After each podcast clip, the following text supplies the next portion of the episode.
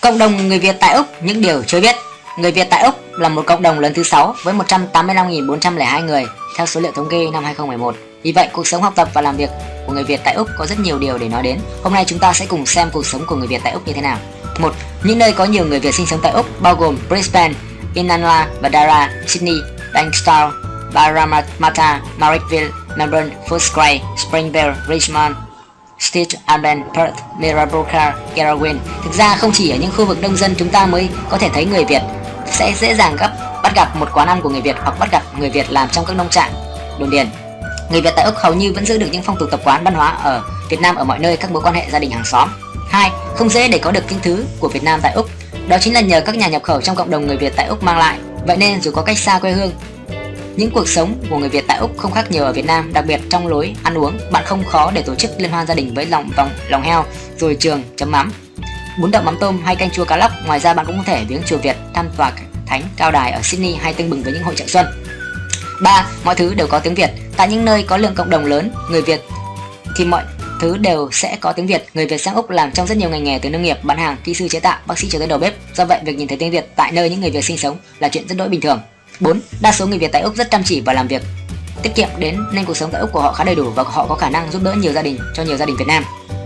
Tuy nhiên phải nói thêm một số người Việt và sắc dân châu Á khác gây ấn tượng mạnh với các sắc dân châu Âu do sở thích vui chơi liên miên liên miên ở sòng bài. Một ông già Úc kể cô vợ Việt trước đây của ông đã bao lần lừa ông lấy tiền đi đánh bạc. Một bà già người Hà Lan vẫn còn nguyên bức xúc khi kể về anh con rể cũ toàn tới casino. Nếu bạn đang chuẩn bị làm việc và sinh sống tại Úc thì hãy quẳng gánh lo đi và tính toán phải mang thật nhiều mì tôm, đồ ăn, thức uống vì cuộc sống người Việt tại Úc có tất cả những thứ mà bạn cần. Người Việt kỳ thị người Việt Điều đáng buồn là khi sự kỳ thị Nam Bắc từ lâu dường như đã sạch bóng trên chính quê hương thì nó vẫn còn hiện diện cụ thể trong cộng đồng người Việt ở Úc, một quốc gia đề cao sự tự do và không phân biệt chủng tộc và bậc nhất trên thế giới.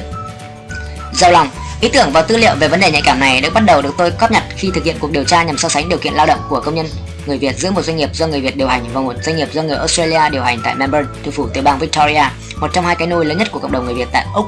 Trong quá trình làm việc tại một hãng gà nằm ở phía tây Melbourne, những gì đã phải trải qua khiến tôi không khỏi tự đặt câu hỏi phải chăng người gốc Bắc và nói giọng Bắc đang phải chịu một sự kỳ thị ngấm ngầm nhưng dễ nhận biết, đặc biệt từ những từ phía những chủ xưởng hay chủ cửa hàng gốc Nam. Khi bắt đầu bước vào làm, tất cả các công việc của tôi được đặt dưới sự giám sát nghiêm ngặt, thậm chí xét nét của bà chủ khó tính vào luôn mồm chỉ mắng nhân viên. Đã từng làm công ở chỗ khác nên tôi thấu hiểu nguyên tắc làm việc. Chủ trả công theo giờ nên phải luôn đúng giờ, tay chân luôn phải hoạt động. Hết việc này phải tự kiếm việc khác mà làm và tuyệt đối phục tùng sự chỉ đạo chỉ đạo. Nhưng chỉ qua 3 ngày, tôi buộc phải chấp nhận một sự thật khác.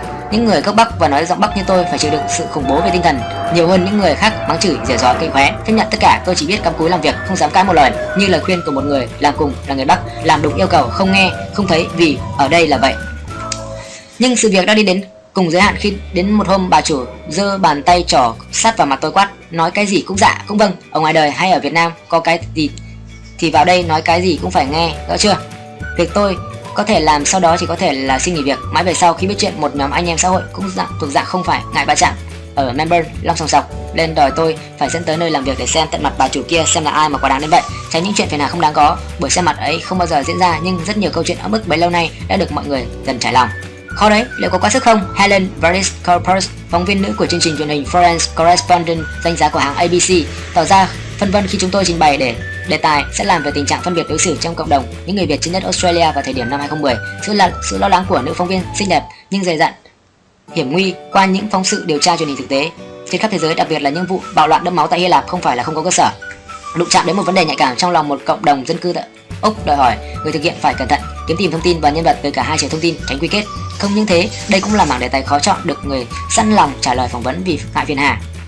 Có một tâm lý chung là những người đối diện và chịu đựng tình trạng này đều coi như là chuyện phiền ngoài đường họ không muốn nhắc lại nhưng hầu hết đều nhớ như in. Điều đó cũng dễ hiểu bởi đó là câu chuyện buồn pha lẫn sữa mức c một du học sinh người hà nội đã học tại đại học công nghệ sydney làm thêm cho một hãng nghiên cứu thị trường kể lại một lần trải nghiệm. Công việc của tôi là gọi điện thoại đến nhà người khách hàng để khảo sát thị trường nhưng tôi gọi đến nhà một khách hàng một phụ nữ nhấc máy. Khi nghe thấy giọng bắc của tôi bà ấy chỉ tậm tệ qua điện thoại rồi tắt máy. Không chỉ nam giới mà đến cả nữ giới cũng phải chịu cảnh phân biệt như thế. T một nữ lưu học sinh người việt tại đại học melbourne kể lại. Tại một bữa tiệc một anh chàng buôn chuyện với tôi khá lâu. Khi được biết rằng đều là người Việt, chúng tôi chuyển sang nói tiếng Việt. Nhưng ngay khi anh ấy nghe thấy giọng Bắc của tôi, anh ta quay ngoắt đi sang nói chuyện với người khác, nam khác và không quay lại nói chuyện với tôi nữa. Lý giải về điều này, một tri thức người Việt tại Sydney xin ẩn danh cho biết những người còn đặt nặng sự phân biệt đối xử Nam Bắc chủ yếu tập trung ở lứa tuổi lớn hơn.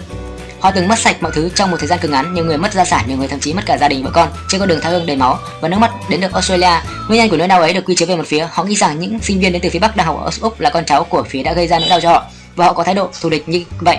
Cá nhân tôi không đồng tình với những hành vi như vậy. Thực ra họ không có quyền phân biệt đối xử với những sinh viên ấy trên đất Australia. Họ vẫn nói rằng phải rời khỏi quê hương vì một sự phân biệt đối xử. Vậy thì hà cớ gì lại tạo thêm một sự phân biệt đối xử khác? Ông nói. Để tìm hiểu sâu hơn và cũng để khách quan hơn, chúng tôi đã quyết định phỏng vấn ông Võ Trí Dũng lúc bấy giờ đang giữ chức chủ tịch cộng đồng Việt Nam tại Australia tại tiểu bang New South Wales. Sau khi bàn bạc với tình hình thực tế đã, đã trải nghiệm nhóm thực hiện phóng sự quyết định để đảm bảo tính khách quan của buổi phỏng vấn cũng là để tránh những chuyện không hay, hay xảy ra.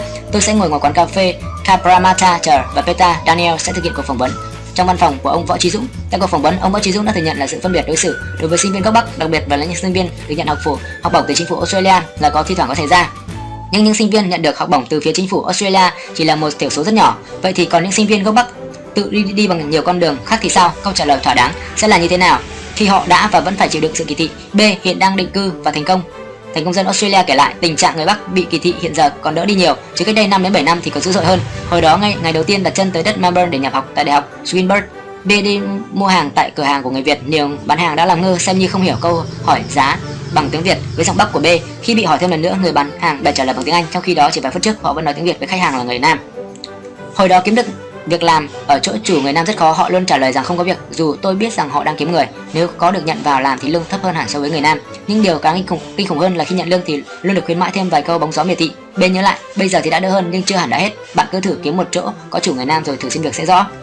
Nhóm chúng tôi đã tiến hành thực hiện ngay trước màn hình máy quay, một sinh viên người Nam được mời đến ngồi cùng tôi một một quảng cáo tìm việc bất kỳ được lựa chọn trên những tờ báo tiếng Việt tại Australia. Trên tay chúng tôi là mẫu quảng cáo tìm người hái xoài tại Darwin. Sinh viên người Nam gọi điện trước, người chủ tuyển người trả lời rất nhẹ nhàng khi sinh viên này có kết thúc vào cuộc gọi và cảm ơn. Bà chủ cũng rất lịch sự nói không có gì. Đến lượt tôi nói giọng Bắc cũng vẫn những thông tin như vậy, nhưng khi chúng tôi nói cảm ơn để kết thúc cuộc gọi, bà chủ dập máy cái rụp, từng khuôn hình kiên nhẫn đưa tiếng gáy, máy khô khốc vào trong băng khi tương lai đẩy dần bóng quá khứ, thế hệ người việt Nam thứ hai và thứ ba tại Australia có vẻ không quan tâm lắm đến những chuyện trong quá khứ, cho dù đôi khi gia đình của họ vẫn cố gắng dựng nên một rào cản nhất định, chỉ ít là về mặt tâm lý. Bề tâm sự khi đưa tôi vào Bubble, sàn nhảy nổi tiếng và cũng là nơi tụ của giới trẻ Việt tại Melbourne, mỗi tối thứ sáu, đêm mà các DJ chỉ đánh nhạc trance phục vụ riêng cho người châu Á, nay đã phải đóng cửa vì xảy ra nhiều vụ đánh lộn. Theo chỉ dẫn của B, sàn Bubble dường như được ý nhị chia thành hai khu, một số cho người Bắc và một cho người Nam. những cái ranh giới mơ hồ ấy thường xuyên bị phá vỡ khi một vài nhóm bên này sang bên kia chào hỏi nhau, làm một ly tequila rồi quay trở lại về phía bên mình. Nhưng đó chỉ là khu để ngồi, còn khi đứng lên nhảy tất cả đều vào là một.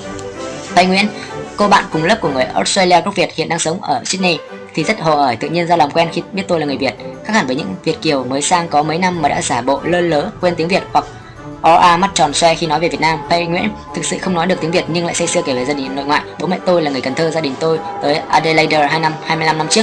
Tôi thực sự không nắm rõ về những gì đã xảy ra trong quá khứ. Cuộc sống của tôi là ở đây và bây giờ ai cũng có thể là bạn của nhau. Không chỉ thủ động trông vào chờ vào thời gian một bộ phận cộng đồng người Việt cũng đang tự chủ động phấn đấu để đẩy lùi sự phân biệt đối xử mang tính áp đặt đó. D một thổ dân tại Melbourne cho biết cũng với sự mở rộng và phát triển của số lượng người Bắc trong cộng đồng người Việt đã từng xảy ra những trận ẩu đả vì lý do phân biệt vùng miền và những người có tư tưởng phân biệt đã chùn bớt tay, không dám thể hiện một cách quá thô lỗ hay quá khích nữa. Nhưng cách thức tiêu cực này đã không còn phổ biến nữa. Điều quan trọng là ngày nay càng có nhiều người Bắc làm ăn phát đạt, mở rộng sản xuất và trở thành Âu chủ, kinh tế mạnh thì mới có uy được vì thế. Vị thế của người gốc Bắc càng ngày càng được củng cố, thế nên tình trạng coi thường người từ miền Bắc đến Australia cũng hạn chế hẳn đi. Để cho biết khỏi khơi lên nỗi đau của chính cộng đồng người Việt mình không phải là chuyện vui vẻ, nhưng điều đó là cần thiết để mọi người biết rằng vết thương của bao năm chiến tranh vẫn đang dai dẳng hằn sâu trong một bộ phận đồng bào. Khơi lên cũng là để phản ánh một sự thật những sinh viên và người Việt gốc Bắc sang Australia học tại học tập và làm việc đã phải chịu đựng một sự phân biệt đối xử khá phi lý. Khơi lên điều mà nhiều người tránh muốn đề cập nhưng là sự thực Âu cũng là một sự sòng phẳng, nó không đối diện. Nếu không đối diện sẽ không thể nào xóa sạch. Người Việt tại Úc làm ăn ra sao? Dân số Úc hiện nay vào khoảng 19 triệu người, trong đó khoảng 23% là di dân. Cộng đồng người Việt với khoảng 154.000 người được xem là một trong năm cộng đồng có dân số cao nhất. Người Việt tại Úc sống phân bổ cùng khắp các bang và vùng lãnh thổ Úc, tuy nhiên người Việt tập trung nhiều ở bang New South Wales với khoảng 58.000 người, riêng tại Fairfield, một thị xã thuộc bang New South Wales có 14% dân số là người Việt. dưới đây là đôi nét về chuyện làm ăn của người Việt tại Úc. Người Việt rất giỏi làm ăn và đã thành công ở rất nhiều lĩnh vực. Nếu biết tiếng Anh thì dĩ nhiên sẽ có nhiều cơ hội hơn. Bài viết này chỉ đề cập đến công việc làm ăn của đại bộ phận người Việt không sử dụng tiếng Anh như là một ngữ thứ hai.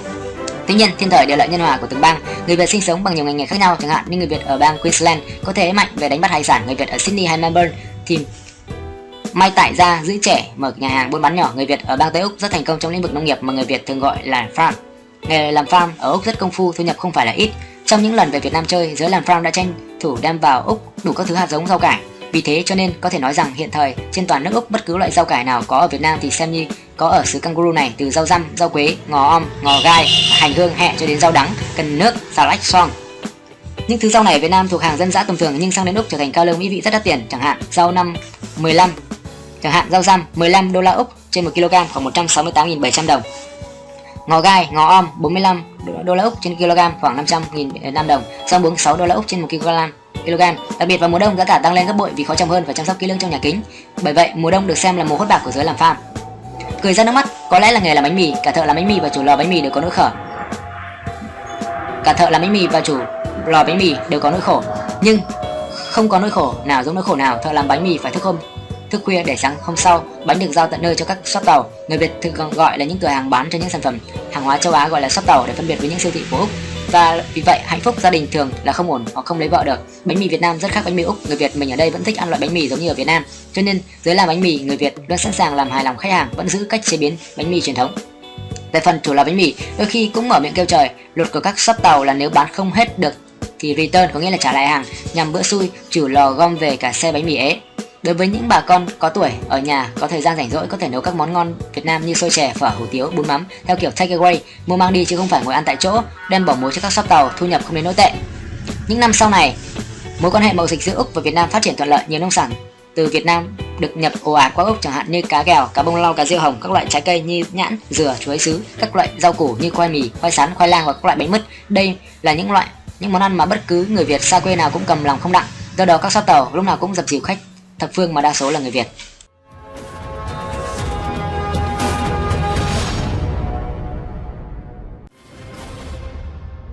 Cảm ơn các bạn đã lắng nghe video từ cộng đồng người Việt trên thế giới. Nếu yêu thích video, hãy đăng ký theo dõi kênh. Xin chào, hẹn gặp lại.